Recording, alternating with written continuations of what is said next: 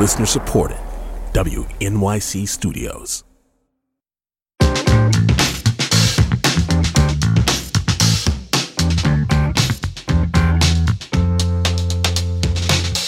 This is all of it on WNYC. I'm Alison Stewart. In a new memoir, writer, educator, and one time poet laureate of Kentucky, Crystal Wilkinson celebrates the contributions of black Appalachian women and her family through food, weaving their stories together with recipes and family photos.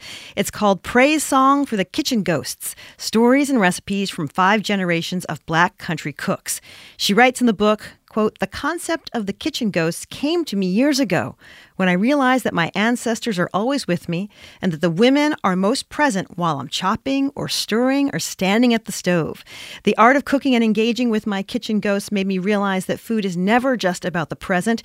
Every dish, every slice, every crumb and kernel tethers us to the past using elements of poetry, prose, and fiction to reflect on her childhood and upbringing and pastimes, Wilkinson writes about the culinary traditions that span two centuries.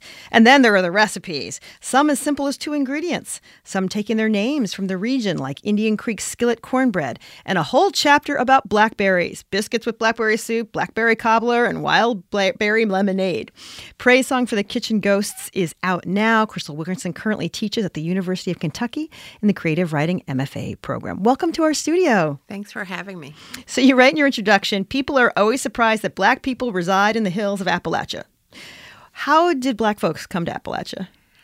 Well, I think black people came to Appalachia in the ways that they did other places um, through enslavement. Um, primarily, people don't often think about enslavement in the mountains, uh, and it was different than mm. like the large plantations in the South. But uh, black people were definitely there working more closely mm-hmm. with their enslavers on farms, in kitchens, in small businesses. What's something unique about the food and the food culture of Black Appalachia? I think people are always comparing it to the South, and I love Southern cuisine, but I think the difference is um, has to do with the landscape, right? Mm-hmm. So if you can't grow food in the winter, then you have to do a lot of preservation. So, the preservation of pigs, for instance, like mm-hmm. instead of having a big barbecue, it was all about preservation. So, salting the pork and putting it away for the winter, doing hams, putting them away for the winter. Um, with the terrain, we were more apt to grow kale and mm-hmm. turnips instead of the the southern collards. Um, so there's, I think, the terrain and the soil um, and the difference in the work made a, a big difference. So the the the crux was then on preservation. And when you talk about soul food in the mountains, is this what you mean? What is Black Appalachian soul food as compared to, let's say, Georgia or North Carolina? Yeah, that's what I mean. I mm-hmm. mean, I mm-hmm. think that those some of those sort of um, foods that are preserved for for their struggle like for the winter struggle. Like I'm always talking about the potatoes. Like when I was a little girl, my grandparents would get the potatoes and I'd have to put them in the attic so that we would have potatoes mm-hmm. all winter. Like they would be up there and I would sent be sent with my little bucket to get the potatoes and so, you know, come March they'd get more and more they'd never rotted, but they'd get more and more swiveled, mm-hmm. uh, shriveled, uh, shriveled down and so uh, that kind of like worry, mm. cooking and worrying, like, are we going to have enough to go through the winter? So about survival. Yes, Pres- preservation in many ways. Yes, yes, yes. many meanings of the word preservation. Part of uh, what you write about in the book, which is really interesting, is you you write about traditions, not just the food itself, not just your family story, but also things like Sunday dinners and dinners on the grounds, which can be traced back to enslaved people getting their rations on, mm-hmm. on Saturday nights. Why do you think it's important to know the history behind these traditions, these food traditions? Well, I think it's important because it's still with us. Like, even if we don't know, mm-hmm. um, I think Black Appalachian culture has it, and I think every culture has it. Like these kitchen ghosts, like the way you do things and the foods you eat are are like your ancestors did, mm-hmm. uh, and and they were passed down. Whether you know that or not. And, you know, I talk about that the way like my grandmother cooked is even in my body. Like I, mm-hmm. I see her, you know, sometimes, you know, I'm like, okay, uh, there it is. I'm almost, I've almost got it. Mm-hmm. And then, you know, there's my grandmother sort of enter the picture like, oh, that's exactly how she would do it. What are some of your earliest memories of being in the kitchen? I think my absolute earliest is standing on a chair watching her cook, like being so close. Probably in modern times, it would, you know, someone would call CPS. I was so close. but, but standing in the chair, watching her cook, trying to peep over to see not only what was in the pot, but how she was preparing it, how she was seasoning it, and then the wonderful smells being that, that close up. All these facials from the steam. My guest is Crystal Wilkinson. The name of the book is Praisesong for the Kitchen Ghosts Stories and Recipes from Five Generations of Black Country Cooks. You introduce us to many of your family members. Uh, you reference one whose name is Aggie. Tell us a little bit about more about Aggie, how you were able to find out about Aggie, what you want us to know about Aggie. So Aggie um, is the relative that that sort of tethered me to history the most. She was born in 1795 in Virginia. She was brought to Kentucky as Kentucky was being formed in the early 1800s as an enslaved child. Um, she married, sort of common law married, her owner, who was my fourth great grandfather, Tarleton. Um, and they begat us. Mm-hmm. Uh, and when I found her, um, sort of the legacy of all of that became, you know, as a professor, as someone who knows the history of the country, being able to see it through my ancestry, to see on a document her being called mm-hmm. Aggie of color, and the weight of knowing what that meant, and not only for my personal ancestors, mm-hmm. but for all of us anybody who's African American, um, and particularly women. You know, mm-hmm. this legacy of, of black women and these all of these unnamed black women who were Aggies too. Mm-hmm. Um, it just so the legacy of all of that, the weight of all of that, just really hit me when I found her. Um, and it was very emotional.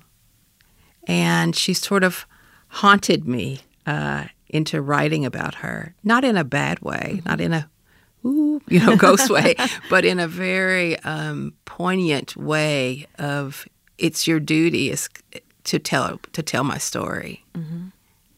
To document, yeah. to make sure people know yes. I was here and I, I meant something mm-hmm. and I, I left a legacy. Did your folks, did your people talk about history? Some families don't like to talk about it or let's say that's like when you're a little kid, that's grown folks conversations. When you start asking too many questions, especially when there might not be happiest memories. Yeah, my my grandmother wouldn't even say the S word. Like she would not say um, slavery, and she said, "Oh, nobody wants to talk about that." So she did not um, talk about that. Um, I discovered that you know Aggie I mean, um, yeah, Aggie's daughter is was Patsy Rife, who's on the cover of the book, mm-hmm. and I discovered this photograph, this beautiful photograph of an elegant uh, black woman, and I just remember I kept touching it, and she had always been sort of in the history of my county in all the historical mm-hmm. records. Mm-hmm. This beautiful black woman who was Patsy Rife, but I never knew who she was. But there was a ridge named after her, so there's a Patsy Rife Ridge there in Indian Creek, Kentucky. And my grandmother would say, Oh, she's a colored woman and she's somewhere kin to us. But in the history books, it would say that she was uh, a, a, a, beautiful black businesswoman, colored businesswoman, mm-hmm. and that her father was a white wealthy businessman and that her mother was a slave. And I'd seen that, mm. not realizing she's somewhere kin to us, not knowing what that meant, mm. but also not realizing that her mother was Aggie. And so that was another really emotional moment when I made that connection that everywhere she's listed slave woman. Her name was Aggie. How did women in your family pass down the recipes? Was it oral tradition? Did they write on note cards and had a little card box? How did it happen? It's absolutely oral tradition. You know, I I say that that recipes are like poems. Um, they're meant to be both oral, mm-hmm. spoken, and oral, like listened to. And so uh, the cadence in the voice, especially where I'm from, you can hear my accent, but the, but the cadence in the voice, the way that my grandmother would tell them, like, you know, um, well, first you're going to need this bowl, and then you get that bowl out, and then what you're fixing to do is this. uh, and you'll need just a dabble of that, not too much now. Don't put in too much salt. Um, and so the cadence of her voice and the way she told me the recipes uh, were oral 1st mm-hmm. And then when I was a, a, young girl going into home ec class for the first time and had a recipe box, I asked her for recipes and she really wouldn't give them to me. But I said, Well, you just tell me what they are and I'll write them down. And so many of the recipes in this book came from that writing down that I still have in that little recipe box that I've had since I was 12 or 13 years old. And do the cards have stains on them and from all the, they the work? do. There's rust on the box. There's stains on the cards. Um, yes, there's a lot of history even in that in the mm-hmm. box. And then there are some recipes um, that she wrote out by hand that are on my notebook paper that she wrote out uh, with her beautiful uh, handwriting. That and I have those too. We're discussing Praisesong for the Kitchen Ghosts stories and recipes from five generations of black country cooks. It is out now. My guest is its author, poet, and educator, Crystal Wilkinson. I want to ask about a couple of recipes while we have some time. Indian Creek chili, which is on our website for people if they want to take a, a look at it. What makes this dish unique?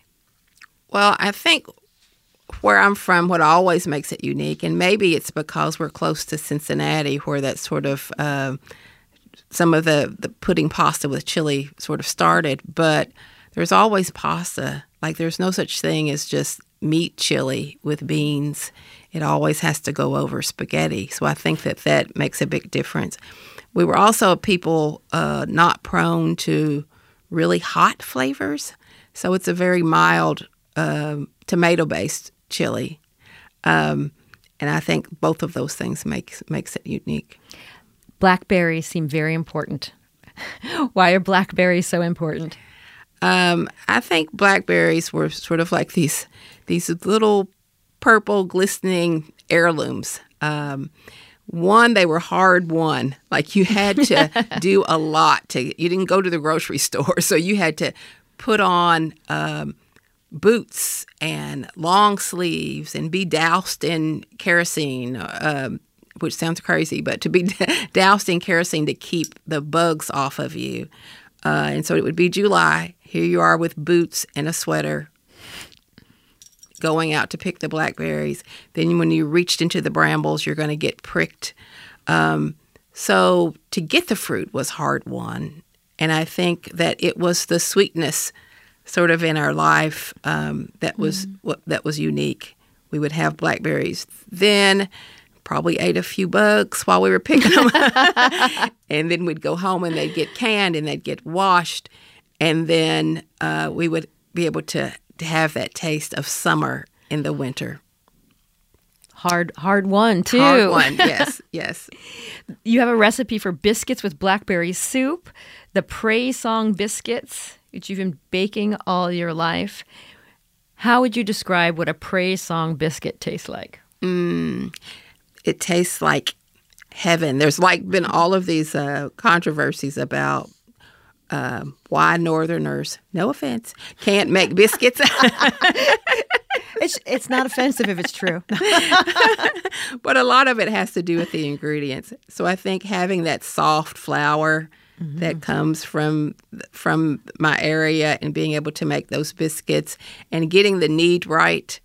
Mm-hmm. Uh, not to knead it too don't not, don't to over knead it so that you have a nice soft fluffy biscuit and not a brick not a brick in your in your research What was a family story that surprised you that you hadn't really heard before? Hmm.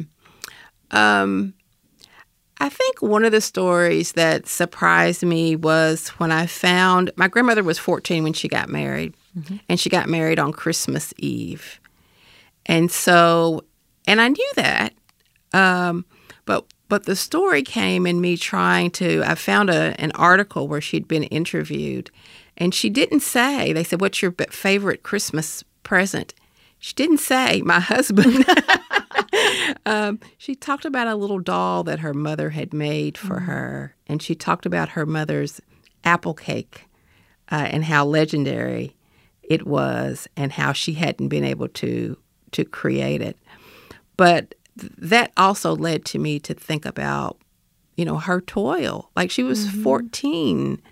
Uh, and of course, she was my grandmother, and I always knew she was 14. But for her to think about that doll made me think she was also thinking about her, her girlhood that was sure. being lost by getting married at 14.